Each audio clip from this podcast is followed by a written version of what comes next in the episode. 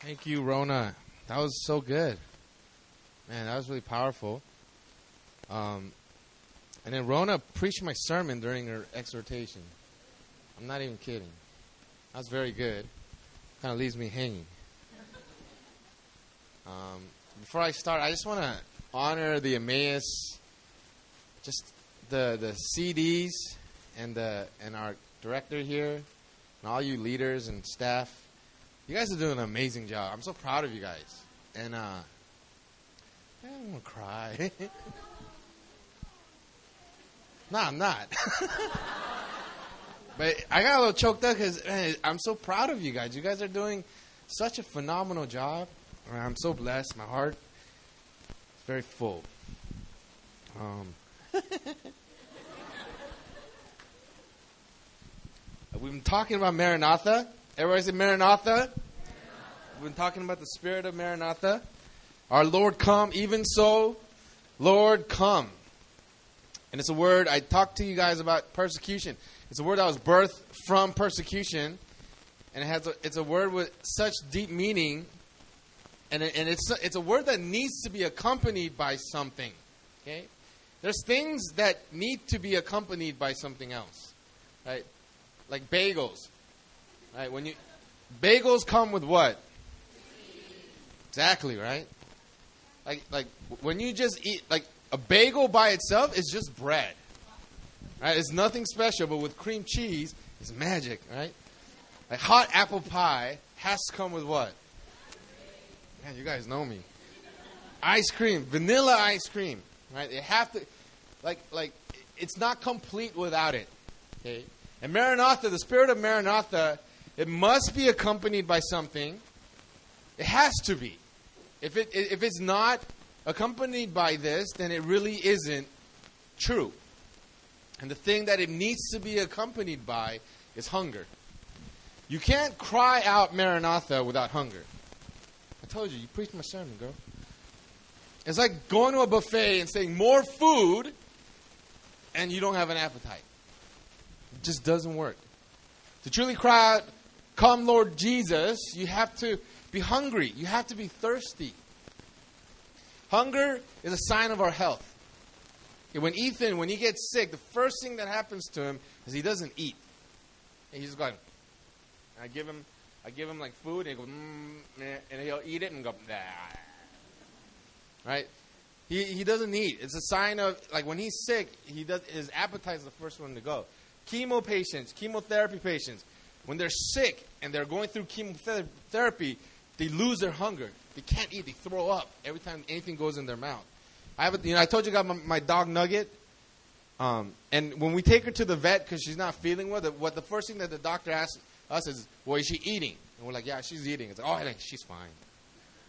Because right? you know, it's like if they're hungry, if they if they eat, right? If, if, if, if, you see hunger in, in them, it means they're healthy. You can tell I'm very healthy. Our spiritual hunger is a sign of our spiritual health as well. And your heart has an appetite. It's a living thing. Your God, God made your heart to desire and want. God made it to seek. Your heart has a capability to constantly be hungry and constantly be satisfied. It's an amazing thing, your heart. I'm not talking about your heart. I'm talking about your heart. It's because its original design was for it to constantly hunger and thirst for God and constantly be satisfi- satisfied by Him. That's what your heart was originally made for. In its original design, your heart has a capability to meet a woman, fall in love with her, and love her and no other woman, wanting more and more of her, to know more of her, to never get sick of her, not just for 10 years, but for the rest of your life. And it's because your heart, God designed your heart that way. And marriages like that these days, it's rare. It's not because our hearts change, it's because we're using our hearts wrong. If used right, your heart has the ability to remain loyal, steadfast, and hungry and yearn for something and never get sick of it. Because God built it into your original design. Your heart's appetite is amazing. And when your heart loses its appetite, you know what it is? It's depression. It's a sign of being unhealthy. And the hunger of our heart, if it's not on God, most likely it's going to be on something else. And there's there's always your heart is always des- like like it has the ability to desire and want. There's a buffet in Busan. It's called the Grand Apple Buffet. It's amazing. How many of you has been there? Anybody here? Yes. Yeah, it's awesome, man. They got shrimp. I've never met a shrimp I didn't like. Right? They have like steak and really good steak. They give you like this. They give you this jumbo shrimp, which is like the size of like my hand, and it's all meat. It's like a mini lobster. They give you crab legs. They have like Indian food. They got Japanese food. They got every food. Chinese food, really good Chinese food. You guys are getting hungry. And it's like it's like and it's not that expensive. It's like forty something dollars. And uh, you can you can. I forgot you guys are college kids. That's like a million dollars, man. And it's amazing, man. It's so great. I, and and and even at the Grand Apple Buffet, okay, it could seem like eh, whatever. If you go having snacked on a bunch of junk food, if you go there and it, it, the food is amazing, but if you've been eating Doritos all day and ice cream and just like chuchuba and all that stuff, and all of a sudden you go and you're like, they give you steak, you'd be like, eh, it's all right. Because you've lost your appetite on things that aren't as good. In the same way, we can't expect to be hungry for God if we're snacking on things of this earth, things of this world. We have to maintain our spiritual hunger. But when it comes to spiritual hunger, a lot of times we don't know what we're supposed to be hungry for, right? like, like more of God. Well, how do we do that?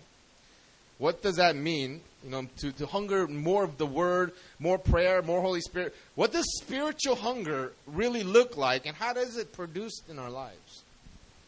And to answer that question, we have to look at what Jesus talks about hunger. Okay? Matthew 5 6, Jesus says, Blessed are those who hunger and thirst for what? Righteousness. Jesus tells us in Matthew 6, Seek ye first the kingdom of God and its and its righteousness. Jesus saying, hunger and thirst. If you're going to hunger and thirst for anything, hunger and thirst for righteousness. Everyone say righteousness. Today I'm going to define righteousness for you. Jesus tells us hunger and thirst for righteousness. When I was young, I would think of righteousness. I would think of things like righteousness and the righteous. And I would think in two ways, okay? I would think about doing good things and not doing bad things. Now, I would meet people like John Neufeld. Who's met John Neufeld? Right? He's like the most righteous person that I know. That guy is like, like, man, he's pure. I know him pretty. Per- I know him personally, and I've never seen him like do anything that was like bad. Like I feel like a pagan every time I'm around him. And then I would meet people that were all like bad and like uh, like you know like drunk and drunk, and then I would be like, oh, I'm so glad I'm not unrighteous like them. And then and then I would do something bad. You know, I would go and sin. You know, which is all all the time. And all of a sudden, I feel like, oh, I feel so unrighteous. I feel so unrighteous. But today, I'm going to blow your mind about righteousness, right? I'm going to blow you away. Righteousness has nothing to do with what you do. Doing good things does not make you righteous. Not doing bad things does not make you righteous. I'm here to tell you today that when Jesus says hunger and thirst for righteousness, he wasn't telling us to hunger and thirst to just do good things and hunger and thirst to do not do bad things. You know, you know people who hungered and thirsted to, to do good things and to not do bad things. You know who they were? They're called the Pharisees. Their righteousness was external. It was it was what they did and what they didn't do. I don't eat that. I'm the Pharisee of Pharisees. Don't touch that. And they, and they were very, very passionate about what they did and what they didn't do.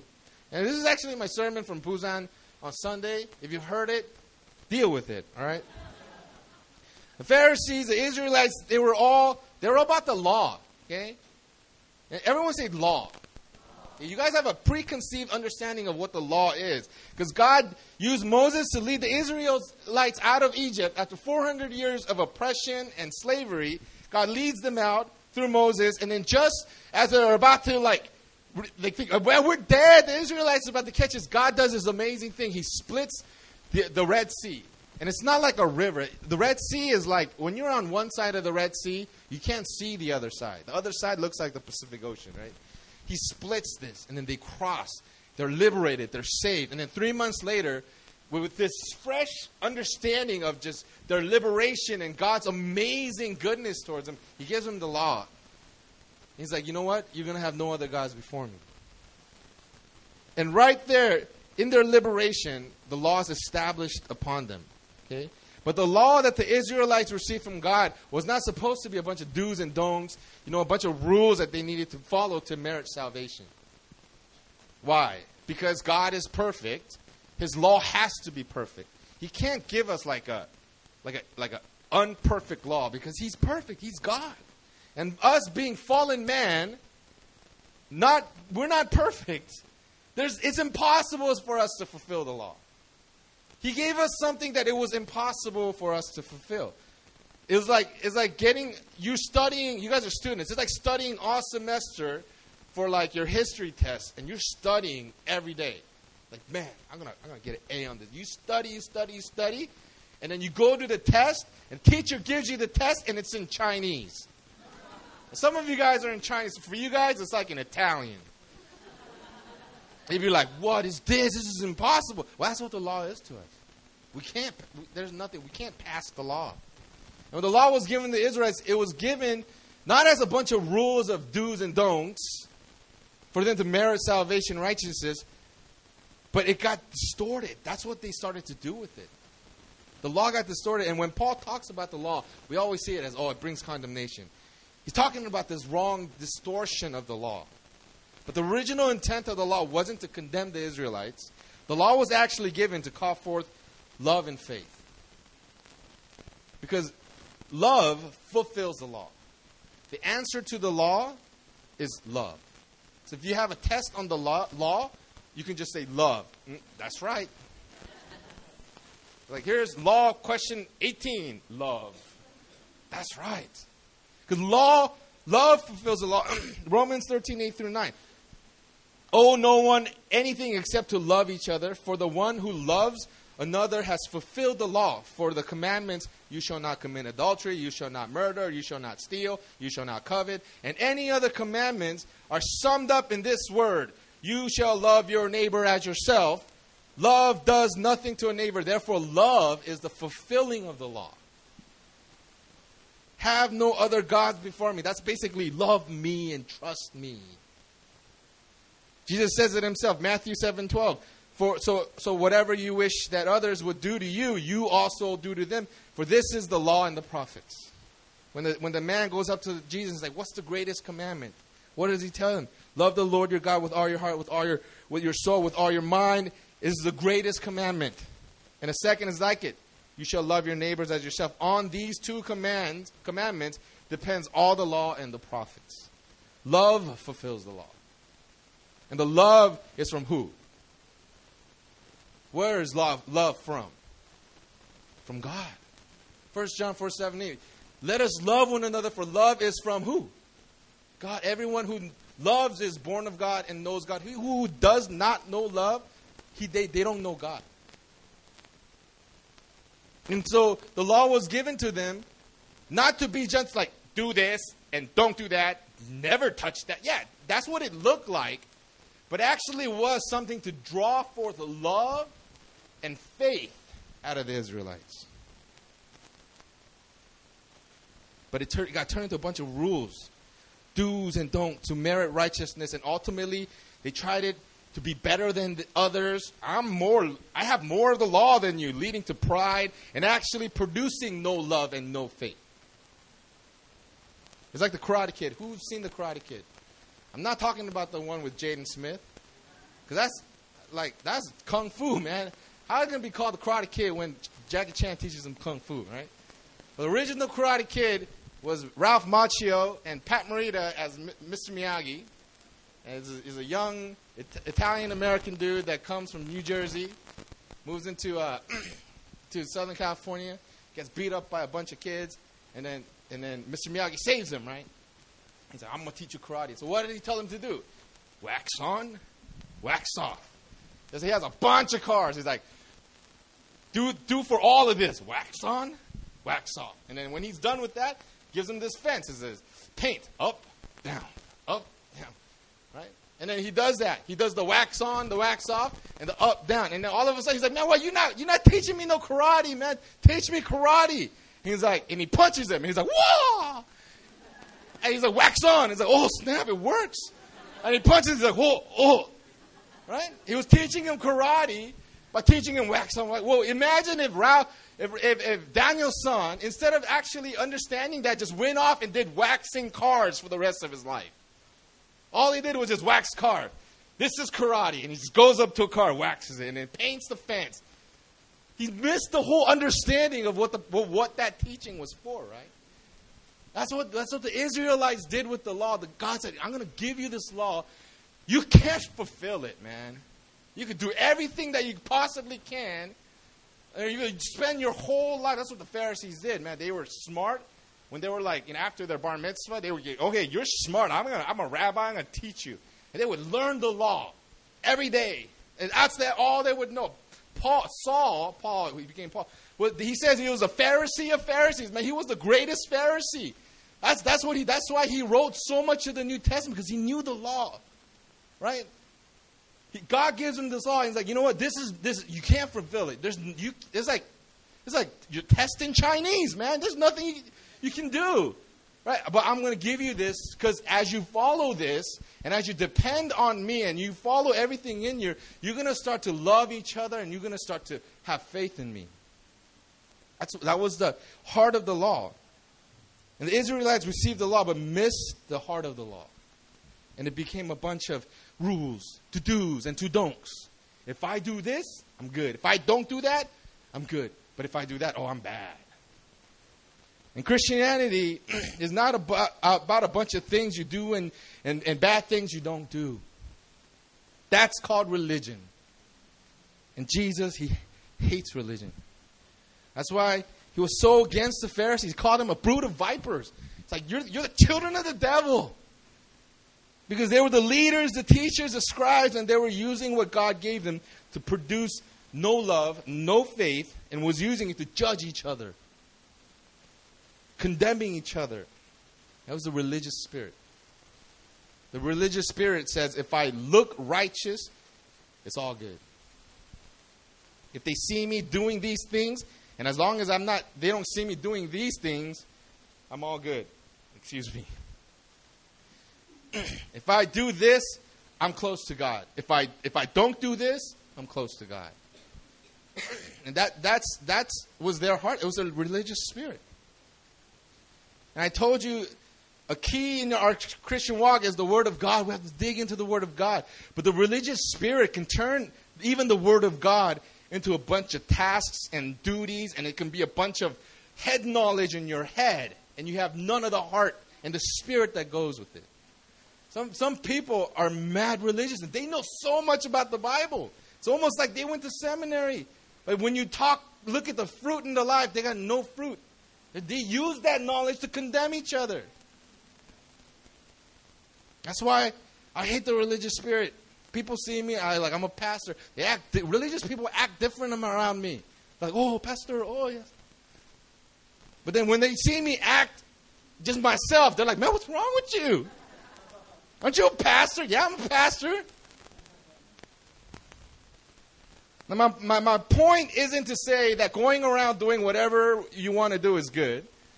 You know, it's not about, yeah, I drink, yeah, I smoke, yeah, I smoke, I smoke weed, yeah, I sleep around. What's the big deal, man? I'm, I'm forgiven. Stop being religious. That's not what I'm talking about. That's not what, what, what, what sin is bad. God hates sin. You need to hate sin. The point I'm trying to make is the answer to our sin problem isn't trying to do good, it's not trying to do bad. You can't hate sin by just not trying to do it. Point. It's not about doing good and doing bad. The answer to our sin problem is not not sinning. As a double negative. It's kind of confusing. But the answer to our sin problem is not not sinning. Because we can't keep that up. We're not perfect. Why? Because we have a sinful nature. It's like a, a vampire, right? Vampires are not real. They're actually very bad. I don't believe in vampires, but this is an example, right? What do vampires drink? Blood, right? they have to drink blood. But what if a vampire decides one day, you know what? I'm just going to eat roast beef sandwiches. I'm going to go to Subways. Can I get, and, and my vampire always sounds like the count. Oh, can I get one roast beef sandwich? And they're like, oh, oh, oh, oh, he eats the roast beef sandwich. Oh, that's very good. You know, and you can eat uh, ro- ro- roast beef sandwich. After a while, he's just going to be like, oh, roast beef, uh, I want to drink your blood, you know? Because it's by his nature, he needs that blood. It's the same thing with us. If we try to just not do bad things, it's impossible, man. We can never keep that up. And Jesus said, That's not what I expect you to do. I don't expect you to just not try to sit. That has nothing to do with what I'm trying to teach you, man. And, he, and, and it's because he points us to the Pharisees and say, Don't be like them. Because they made that mistake. And if your answer to your sin problem is just not to do sin, you can only go so far before you realize it's too hard. And then what happens? You fall. And what do you feel? Shame. I feel so much shame. You know, shame is a, is a tool of the enemy, it is a tool of Satan. Because shame tells you it's not about something bad you did, it's about something bad you are. Shame tells you you're dirty. When, when God is saying, man, you sin, you shouldn't do that anymore. Shame tells us, you're a sinner. You're a pervert. You're an addict. But what God saying is like, you know what? If you try to just not sin, you're going to just end up in shame. It's inevitable. Because the Bible tells us no one is righteous. Not even one. There's no one no one is righteous. Romans 3:10. Isaiah 64 6. All of us have become like one who is unclean, and all our righteous acts are like filthy rags. It's like you go to the orphanage, you volunteer, you take care of this orphan, and you give, give them scholarships, and you're loving on them, and they think, oh, you're so great. And you know what God, you know what the Word of God calls that? Filthy rags. Because we can't produce righteousness in us. The righteousness that Jesus is talking about goes beyond doing good and moral things, virtuous things. What Jesus is talking about is not external, but it exists in the center of who you are. The center, at the core of who you are, where not even your friends, not even your parents, not even my wife knows. Remember, if you're in a room by yourself and you're just looking, you're like, and you know it's just you, you're like, that's me.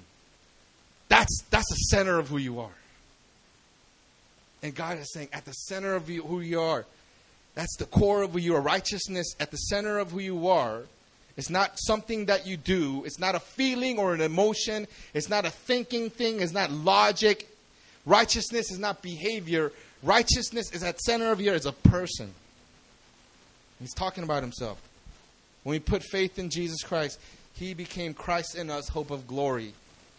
The only thing righteous in you is Jesus Christ.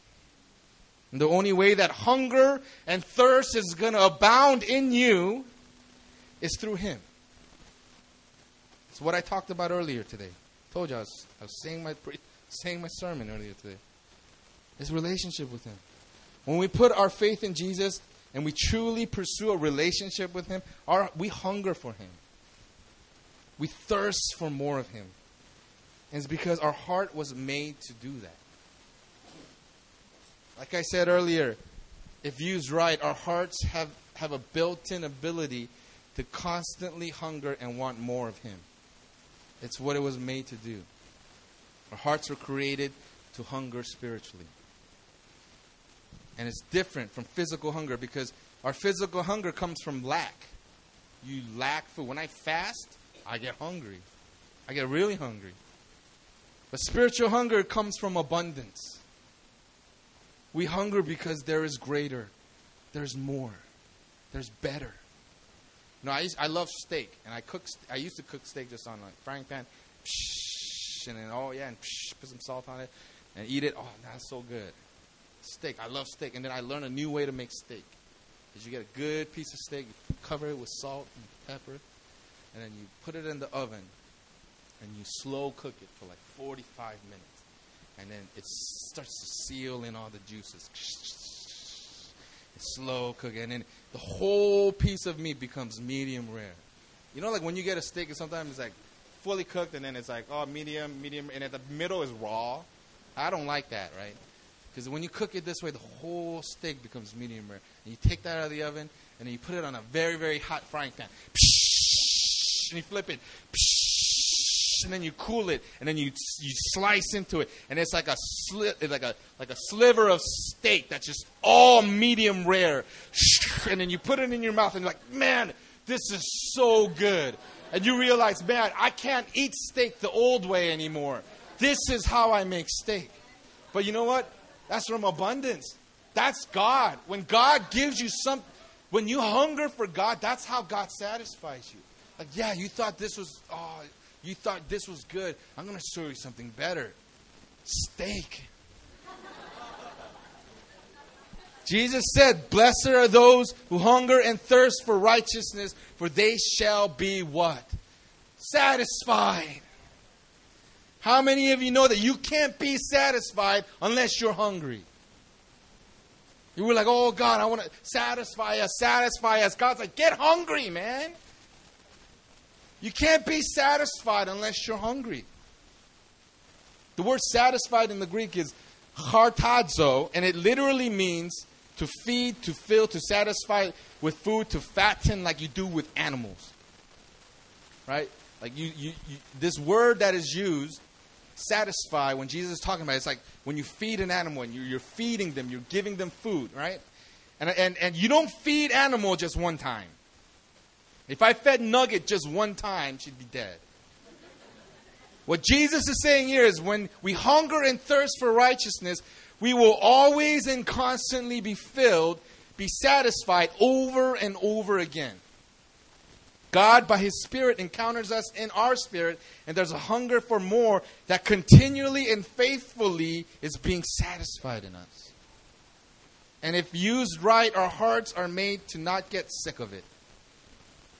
Our spirit is made to hunger. It was made to stand in heaven in the throne room of God, constantly and eternally worshiping Him, continually being filled with His goodness and His glory. We're made in a way when we stand before God, we will never say, You know what, God, I've had enough of you. But the enemy knows this about our heart, and we, they, they, he exploits us. That's why we have to guard our hearts. Women, sisters, guard your heart. Don't give your heart to just anybody. I'm being serious. And guys, you too. Don't give your heart to just anybody. Now, drugs, the enemy exploits this, this part of our heart with drugs. When, when you get hooked on drugs, there's a hunger that is distilled in you. And when you do that drug, there's a twisted satisfaction in your soul. You know that? And from my experience in drugs, drugs are so dangerous because it awakens a spiritual side in us. And it's just demonic. Holy Spirit awakes us in our spirit to connect with God. I believe drugs awakens our spirit and our insides, and it, and it connects us to the demonic. And it creates a counterfeit spiritual hunger. There's physical dependency and physical pleasure, but when that physical ends, beyond that, there's a spiritual hunger that is birthed when we do drugs. And it's demonic. And the reason why I'm saying this is because whatever the world tries to use to satisfy you, it always comes from lack. There's always lack. I've seen guys with like so much drugs, you'd be like, man, you can never do all of that in a lifetime. And you go back a week later and they're like, man, I need to go get some more. Because it's like always lack. That's whatever the world tried to satisfy, it's going to always end up in lack. But with God, there's never a lack. He gives us life abundant. What did he say? Blessed are those who hunger and thirst for righteousness, they shall be satisfied over and over and over again. And we have to get that mentality of lack out of our minds. Christ came that we may have life abundantly, and our God is not a stingy God. We, just because we experience God, it's not like, okay, I'm good, you're good, I'm, you're good for now. I'm going to just hold all my goodness, and I'm going to hold on to it until, you know, you need it again. Bye, see you later. He's not stingy. He's not a God of lack. When we go after God, He will fill you, and, and, and you have to have that expectation that there's more from Him. It's always like receive from God and like, oh God, this is so good. So good, you satisfy me. And then you look and oh, there's more. oh, you satisfy me. And I'm like, you run, and oh, there's more. Thank you so much. That's the hunger. That is that is running the race. This is a race set before us. Hebrews 12:1. Therefore, since we are surrounded by so great a cloud of witnesses, let us also lay aside every weight and sin which clings so closely, and let us run with endurance a race set before us, fixing our eyes on who? On Jesus, the author and perfecter of our faith. When we have our eyes fixed on Jesus, we like and we receive like, oh God, you're so good. Jesus, thank you. And then it's not it. You don't just play with that. He gives you more. Running this race requires hunger. You need to be hungry. If you're going to finish strong in this race, you got to maintain your hunger. And you got to know what you're running after. You have to hunger for what you're running after. I ran a marathon. You guys are going to say, you're on crack, dude. But not even that long ago, 2010, 2011, right before we got married, I ran a marathon. Full marathon, 42 kilometers. I finished in 4 hours and 28 minutes. I used to be, I would look good back then, man. I tricked my wife into marrying me. I lost like 30 pounds. Every day I ran like seven, eight kilometers a day, and I got slim, and I ran this marathon. But you know what I was, you know, like, and I know this is very soulish, right? But you know what helped me to run this marathon? As I was running, I was like, man, I'm gonna impress Mina. I'm gonna impress her. I didn't do it for God. I did it for her. I was running. I was like, man, I'm gonna impress. She's gonna be like, oh, my boyfriend is, he's so great. He finished the marathon. But it helped me because at the end, it was hard, man. The last 10, 30 kilometers, I was like, bam, I'm on point, man. I'm going to finish in three hours. And all of a sudden, my body started to hurt like crazy. I was like, oh, where did this come from? And then I was like slowing down, slowing down. And they have these like marker, the, these guys, they're pacemakers, right? If you follow them, you'll finish in this time. I was following behind this guy, three hours and 15 minutes. Over, they were a balloon over their heads, right? If they, they do, they really they have a balloon tied to their back and it has a number, like a, a time, three hours you, because they're professional runners. If you follow this guy, you run at his pace, you're gonna run it in three hours and 15 minutes. I was like, all right, I was on point. 30 kilometers, three hours and 15 minutes. After 30 kilometers, he was very far away, and another man came back. Three hours and 15 minutes, 30 minutes. I was like, all right. And then all of us, very quickly, it was very far away. I was in pain. All of a sudden, four hour guy comes by. And I'm like, oh, and he's, he's, he's like running by me. I'm walking. All of a sudden, there's Ajumas with gold like medallions that finished the race that are walking home past me, and I'm like, what's going on?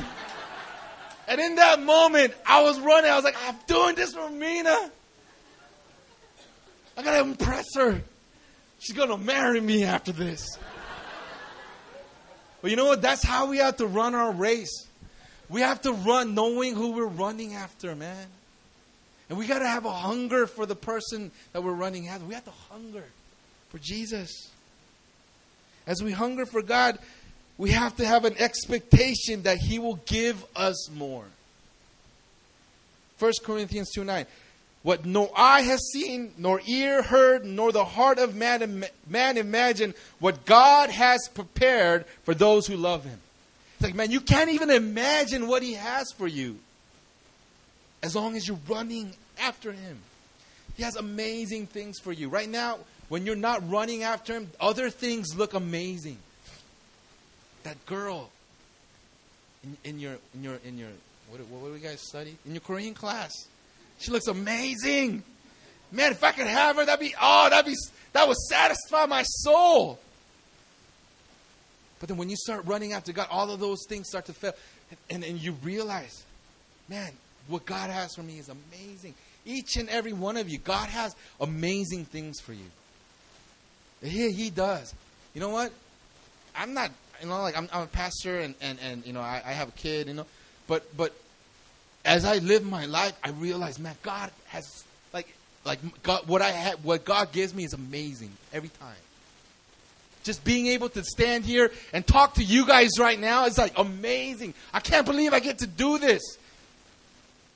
Uh, this is just more. If I follow God and I'm hungry and I'm going after Him, this is just the beginning for me. And what God is saying is, man, run this race like that with me, with hunger, hunger for me. And you know what? I'm going to satisfy you in a way that no, nothing can satisfy you. Ephesians 3:20 Now to him who is able to do far more abundantly. That's like saying more than more than more. Paul is saying is like he's going to do so much far more abundantly than all we can ask or think according to the power at work within us. It's like we don't even know what we're capable of. He has infinite different ways to satisfy your hunger in your soul. God is never boring. You guys think if, if I'm a Christian and I follow God, man, my life is going to be boring. Because you guys look at all of the, the, the people like living it up in the clubs and you think, man, their life looks so fantastic. No, man. Whatever they're running after will not satisfy. When you find yourself in this hunger, your circumstances may look like whatever. When you're hungry for God, circumstances that used to be like unsurmountable don't seem that bad. Because that hunger is satisfying your soul. Your faith is strong because your faith is not based on some like cosmic wish that you have but it's, uh, it's assurance of things hoped for, the conviction of things not seen. That assurance of conviction is real because it comes from experiences where He satisfied your soul. Because you know that He, man, He's good. He's good and He's for me. Seek first the kingdom of God and His righteousness, and all these things will be added to you. That kingdom is a person, and it's Jesus. And He's saying, man, Run after me.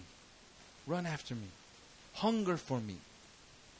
You know, like, like, stop hungering for the things of this world. You guys are young, and, and there's so many things that are so flashy around you. Even your careers seem so, like, much more sometimes than following Jesus. I'm not saying give up on your future careers and your plans. God, that's not what God is saying. But, but as you run after those things, there should be uh, someone that's greater than that. That has eternal, eternal rewards and eternal perspective for you. Your career, you're going to be doing for 40 years. You're going to be worshiping Jesus for eternity. Do you have a hunger for more of Jesus? Is your faith about not trying to do bad things and trying to do good things? Or is it wanting more of Jesus in your life? Because God wants to stir up a hunger in you where your heart cries out, Maranatha. Like, Jesus, come back. Even so, come back. Yes, I might not even get married because if you come, but I, I hunger for you. That is, you can, you're capable of that. Your heart was created to hunger, to thirst. Your heart was created to be satisfied. And let me tell you, things of this world cannot satisfy. They, you know, like a lot of you guys, you guys have gotten drunk. You guys have done drugs. Some of you guys have slept around. A lot of you guys might have looked at pornography, but all of that don't satisfy. Even the good things in your life. You guys think my career, if I become a lawyer, I'm going to be satisfied. No, man. That's a job. You what you guys yeah, you guys need to stay stay in school. And you guys need to you guys need to get an education, but you guys think that that's going to satisfy you? Uh, your parents tell you that. Your parents tell you, man, this, this you're going to be set for life. If you become a doctor, all my cousins are doctors. I'm the only. I'm the black sheep in the family. I'm the only. My my mom, my sister is a doctor in human genetics. She's like the, the, the crazy scientist in the movies, right? But you know what? God's satisfying my soul. Your careers, your future, even even Ethan, man, I love that dude.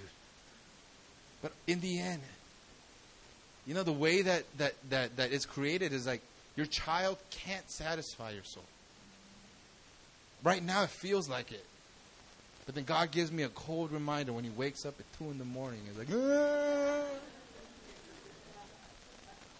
Your children, they're going to grow up, they're going to leave. They're not going to satisfy your soul. My wife, I love her, she's great. I also get reminded every day that she can't satisfy my soul. One day we're gonna we're gonna die. We're gonna be in heaven. No, marriage is not for eternity, right? It's until you die. Until we die, girl. ride, ride or die. You guys are young, and I want to give you a lesson now. Things in this world that you guys think are important, it's not going to satisfy your soul. It won't satisfy you into eternity.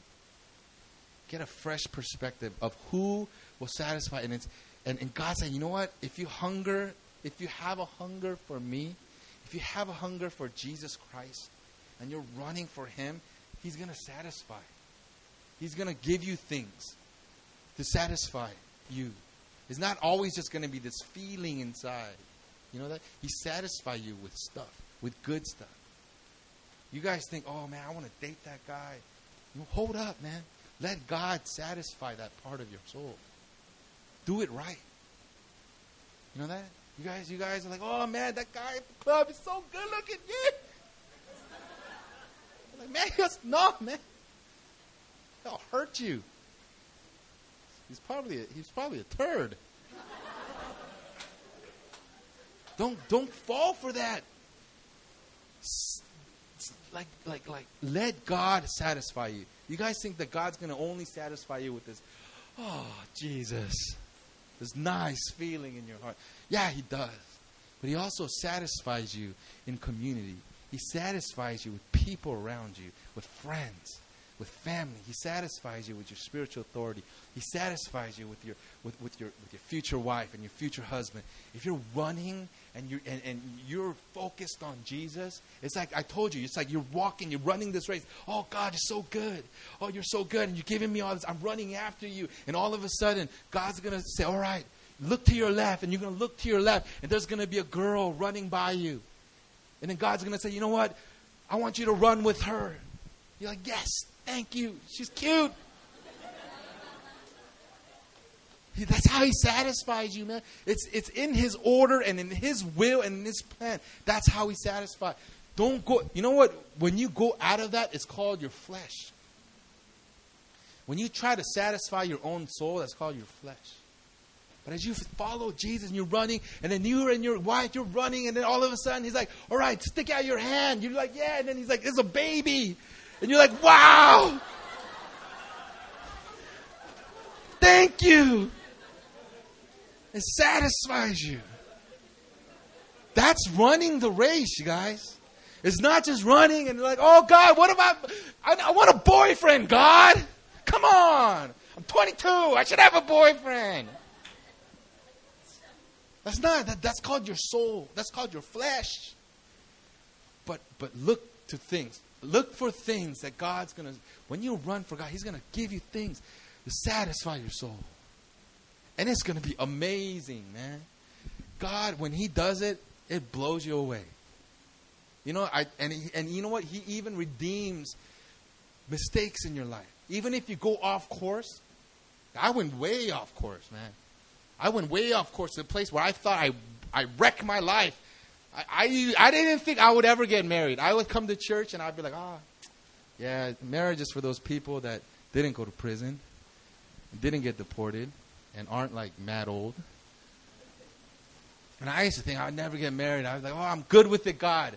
It was like my, me being like a monk, like, oh, it's all right, God. It's all right.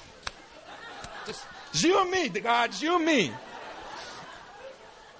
I to think I would never because I felt like I, I just I, I went too far out there. But you know what? God redeems. He redeemed every stupid mistake that I made. So right now, there's nowhere else in this world that I would rather be than right here, right now. Really, there isn't. Like I would, I wouldn't want to be anywhere else. And everybody asks me like, "Oh, don't you want to go back to America?" Yeah, it'd be nice, but it's not something I need because God, right now, and and and and, even your mistakes, He is called redeeming. He redeems it, and and and He wants to give you that as you run with hunger. Oh, this hunger, only you can satisfy. It's what like he's perfect and he's the gifts that he's going to give you are perfect. You guys are young. This is the last session. Tonight I want you guys to have a hunger for God as you as you leave. And if you don't, let us pray for you and, and, and, and let us speak into that. Allow your leaders to speak into that. Because, like I said, hunger is a sign of health. If you're a Christian, you guys should be hungry because you guys know Jesus. Je- knowing Jesus is not just knowing Jesus. Knowing Jesus is Jesus. Let's, let's pray.